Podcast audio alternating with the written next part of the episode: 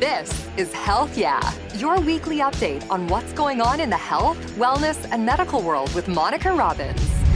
Hey everyone, I'm Monica Robbins. Thank you so much for tuning into Health Yeah, your prescription for clear, concise medical health and wellness information. This episode is part two of a three part series on gender affirmation surgery, specifically phalloplasty, which is creating a penis using the skin of a patient's arm. In part two, I talk with Dr. Gupta, a urologist with University Hospitals Cleveland Medical Center's LGBTQ Gender Care Services Clinic. He explains this complex surgery and the criteria needed for someone to become a candidate. Give me your history. How did you get into this? Yeah, so uh, I've been in practice for about six years. I finished my fellowship at Duke uh, in 2014 and then uh, went on to the University of Kentucky in Lexington, where I started the reconstructive urology and cancer survivorship program there. And the idea was that we were starting to offer services to cancer survivors that were not offered before to enhance their quality of life. Uh, and those services essentially required an amalgamation of various reconstructive techniques. And interestingly, those same uh, techniques could be applied to taking care of transgender patients. So uh, I had uh, initially just patients started coming to me who had surgeries elsewhere and had complications related to them, uh, specifically patients who had phalloplasties, so they would have fistulas or abnormal opening in the urinary tracts, or strictures or abnormal, abnormal narrowing in the urinary tracts. Uh, and we would have the skill set to fix it. Um, and uh, over a period of time, uh, it just made sense to just start doing the primary surgery ourselves because as it is, we were taking care of, care of the complications from surgeries that were done elsewhere. So truly an, truly an organic process, you know, slow to start and gathered steam and momentum uh, because we, we had the right skill sets and the right idea. You know, we just wanted to take care of the patients. So then uh, UH recruited you. Why? So uh, the the reason UH recruited me was, you know, again a cascade of many events that uh, that came in uh, and played a role. Uh, the urology department was undergoing a rejuvenation, as it were, uh, and it was being expanded under under new leadership. And my current boss, Lee Ponsky, was leading the charge, and he had the vision uh, to see uh, that university hospitals was not just not offering reconstructive urologic and cancer survivorship services, but also, you know, it's, it's one of those things you don't know what you don't know. Uh, the gender affirming services were just not offered here. And no, it was not even on anyone's radar. It was almost a blind spot. And Dr. Ponsky had the vision to say, this is a huge need for our, for our community. Um, and he and I, he and I started talking uh, at an annual Urologic Association meeting where people meet less and drink more, to be frank. Uh, and uh, um, uh, and we had several conversations uh, leading up to two interviews that I uh, did at university hospitals, during which I met the leadership at UH, including Dr. Simon, Dr. Megerian, um, all of whom really reinforced my impression that UH was committed to, to embarking on a new era as it uh, uh, pertained to gender affirming care. So here I am. How often do you see patients wanting, you know, gender affirmation um, services? Um, every day that I'm in clinic. So I'm in clinic two days a week, um, and every day um, I'll see um, at least two patients. Uh, like last Monday, I saw five patients. So about about 20% of the patients that I saw that day were wanting gender affirmation services. You know, I've done stories in the past on this, and and what's so unique about phalloplasty is that um, I mean, this is of the gender affirmation. This is far more difficult. Can you talk about? But there are options relating to this. Can you talk about this particular surgery and you know why it was um, i knew i knew many people who had gone overseas to have this type of surgery and then came back and probably went to see you. What are the options? Because you don't have to go all the way you know from the beginning. There are different um, levels of this type of surgery. That's correct.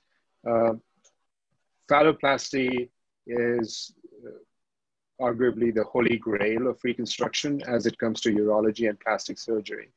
Um, and basically, what phalloplasty is just making a new penis. Uh, and it seems a lot easier than it, than it is. Uh, we have to create a penis that looks like a penis, that works like a penis, in that you can urinate through it, and then has other sexual effects, uh, uh, sexual characteristics, attributes of a penis. So the ability to uh, have sensation, the ability to have erection, the ability to have orgasms. So there are a lot of functionalities in addition to just the anatomy part of it, and that's why it is so complicated. Um, it, uh, you know, typically uh, the way it is done now, and this is this is something that has been the result of decades of research in it. The way it is done now, in terms of the, the most accepted and the quote unquote the gold standard, as it were, um, is that we take a flap of tissue from a patient's forearm.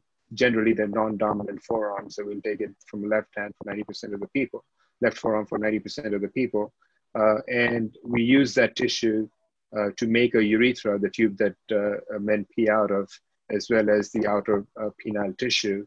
And then over a course of about a year or so, we'll do my, more minor surgeries just to connect everything up and then eventually put in a penile prosthesis or an implant to make sure they're able to have an erection and uh, make sure they're able to engage in sexual activity. So yeah, it's it's it's a big deal. It's fraught with complications. Uh, it requires a high level of skill, patience, and ability to troubleshoot um, any untoward events that may happen. So that's that. Um, the uh, there are other options uh, that uh, many patients choose to have uh, short of phalloplasty. You know, one of the more common ones that we hear about is metoidioplasty, um, which is really a, almost a neologism that this word did not exist 25, 30 years ago. And uh, uh, it really means towards something. And this something in this case is the male appearance of the, of the genitalia. Um, in this, what we really, uh, what we do is instead of using tissue transfer techniques like making a penis out of the forearm, uh, we just release some of the attachments of the enlarged clitoris so the transmasculine men will have an enlarged clitoris due to the fact that they're, they're on testosterone and other hormones. Uh, so we just release the attachments of the enlarged clitoris and make some, uh, redo some uh, uh tissue flaps locally and give the appearance of a small penis. Um, sometimes uh, it is enough for, uh, for men to urinate out of standing up, but yeah, sometimes that's even a struggle. But the, but the biggest benefit of doing metoidioplasty uh, is that it avoids the complications of phalloplasty. That's number one. But also it achieves the goals uh, of a certain subset of patients. So certain patients don't necessarily want a penis when they look down. They just don't want to look down and see female genitalia. Uh, and it, all of it ties into the reason why we do these surgeries. You know, we, we don't do these surgeries just because they're cool to do, they're awesome and great results. The, the reason why we do these surgeries is that this, these are the right thing for the patients. And the most important thing uh, that most patients will say is they want to look down and not see anatomy that is uh, that is inconsistent with their genital uh, with their gender identity. Excuse me. Um, and a metoidioplasty is often enough uh, to get rid of that misalignment and allow patients to have uh, uh, a, consistent sense of who they are in terms of their gender. Of your patients, of the percentage of patients you see, how many choose for full phalloplasty compared to um, pteroplasty? I would say it's it's an evolving number, and the reason I don't want to, um, you know, pin a specific number. I mean, obviously, at the end of this answer, I will give you a specific number. But uh, let me qualify this by saying that as we have gotten better with the services that we offer, uh, all of that information diffuses around and people know about it. Um, so uh, 15 years ago, uh, very few phalloplasties were being done at all because you know there were so many so many complication rates, and those numbers have consistently increased over time as physicians and surgeons have gotten better, especially as academic surgeons have begun to take interest in it so we can critically perform these surgeries and evaluate these results. So right now, about 20% of my patients want a metoidioplasty and about 80% will want a phalloplasty, but that number uh, is fluid. Uh, you know, five years from now, it may be that 90% may want phalloplasty versus uh, 10%. How long does it take to do an entire phalloplasty? Because it's not just one surgery, obviously. So the the first surgery, stage one, is the longest, and it takes us about eight hours to do. Um, and stage two, which is four to six months later, takes about two and a half hours. And stage three, which is a year after the first surgery, takes about an hour. Um, so yeah, the eight-hour operation is the big operation uh, it's almost uh, like a symphony because myself uh, and the plastic surgeon, Dr. Toby Long, we are working simultaneously. One of us, one of us is working in the groin, the other one is working on the arm. Then we switch roles and we go back and forth toward the end, uh, you know, up until the end of the case. Uh, there is, uh, you know, we'll sometimes catch a little break in the middle when one is slightly faster than the other, and you can have a coffee break or something like that. Uh, but yeah, it's it's a long day for us. It's a long day for the patient. Um, the reason we do it in a combined fashion uh, is to uh, play off each other's strengths and minimize each other's weaknesses. Uh, and, and I think we have had great results uh, using that approach. Can you talk about these particular patients and why um, a surgery such as this is so important? You know, transgender individuals some of the data suggests that they comprise about 0.6% of the population, 40,000 people in, within the state of Ohio. Um, and this is just adults, not, not uh, teenagers or children. So these are people who have diagnosed uh, uh, either gender dysphoria or gender incongruence. Um, and, uh, you know, these people, these patients, uh, these individuals are just like the rest of us, you know. The only, the only difference is that the uh, sex that they were assigned at birth differs from their gender identity. And one can easily easily look at this with derision, sarcasm, or contempt, but it doesn't take a huge leap uh, of faith or of compassion to empathize with, the, with, with what's going on. Uh, you can imagine someone looking down and seeing the things that they uh, that do not belong Okay, so that that's a little bit of a preface to it. That's a little bit of a prelude. But the idea is that we know that patients who are diagnosed with gender dysphoria have a misalignment of uh, what the assigned sex was and what their gender identity is. We know that the seat of gender identity is complex, but it does not automatically reside in the gen- external genitalia. We know that. Um, so the third thing that we know is then is when a person has a misalignment uh, with their within the uh, in between the gender identity as well as their genitals, they have a terrible sense of distress. They have what we call gender dysphoria.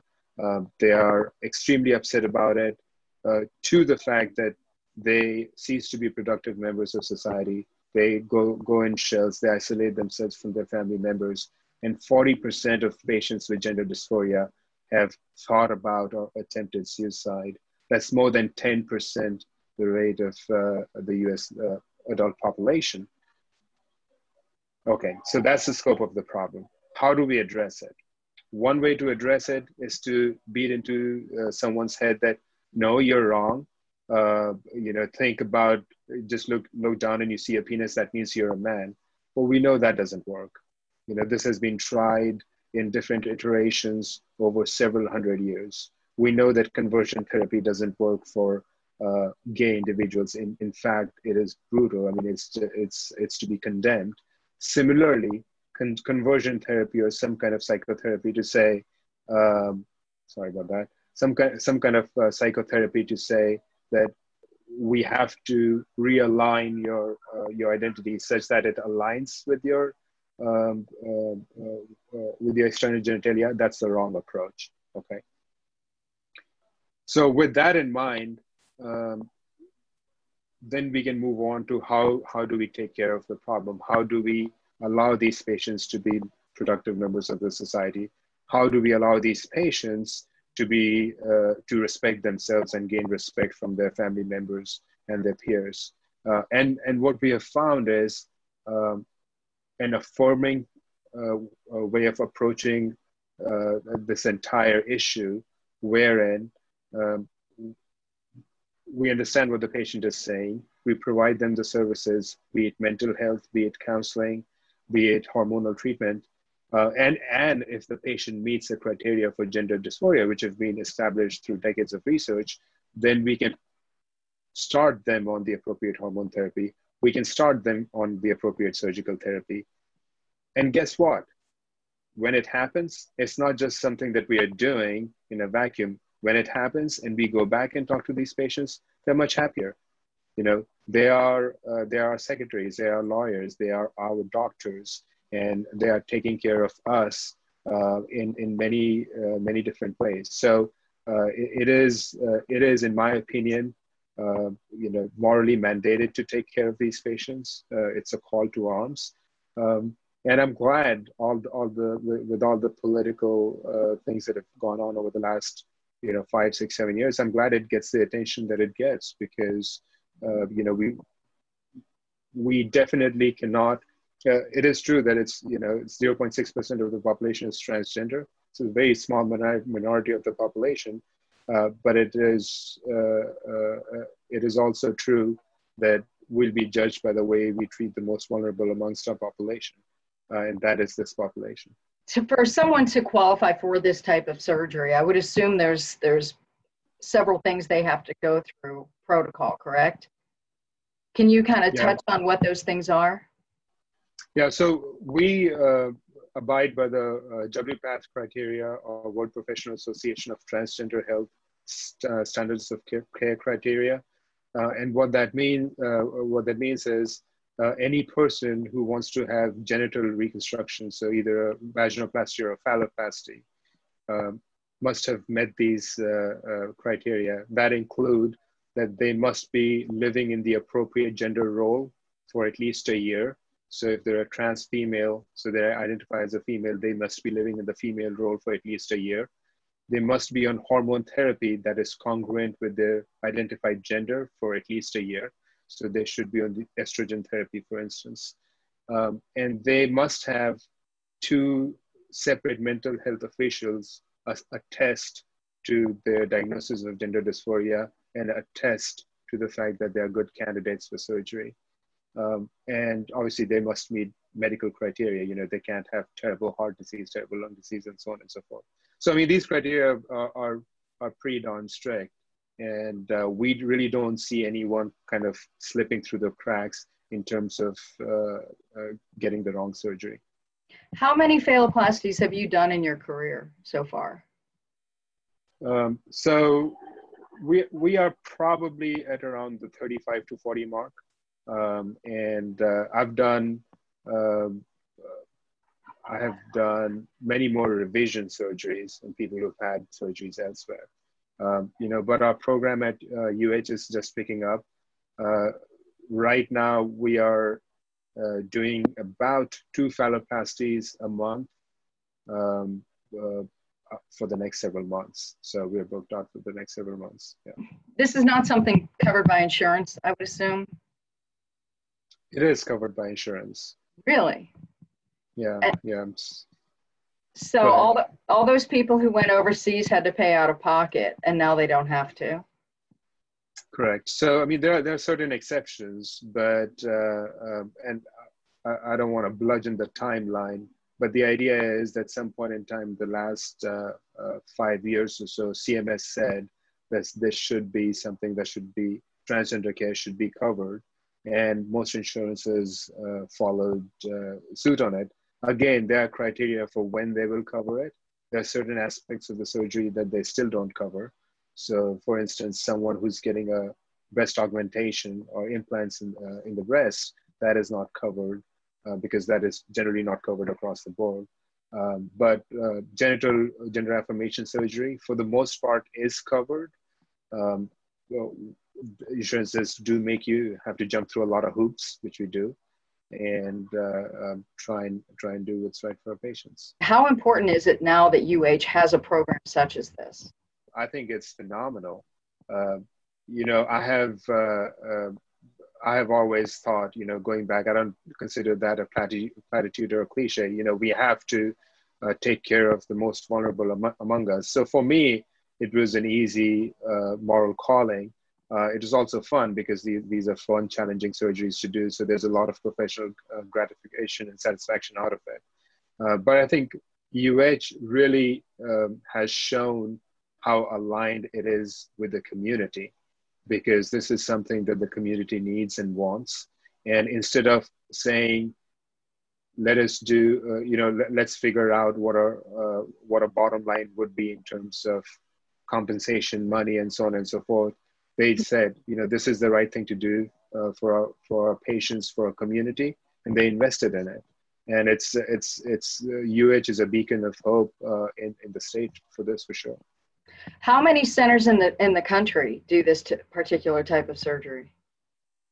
So there are um, many places that do either vaginoplasty or phalloplasty, uh, or different components of it.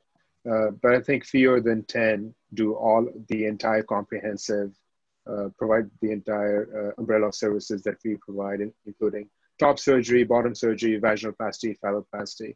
Uh, in terms of phalloplasty, uh, you know, there are uh, th- there are a couple of centers. There's one center in New York, um, a couple in Miami, um, two in one in Chicago, uh, Portland, San Francisco, and then Los Angeles. So, um, and I'm, I'm, sure I'm missing well, and, and, a, and a couple in Texas. So, uh, yeah, probably about 10 to 12, I would think.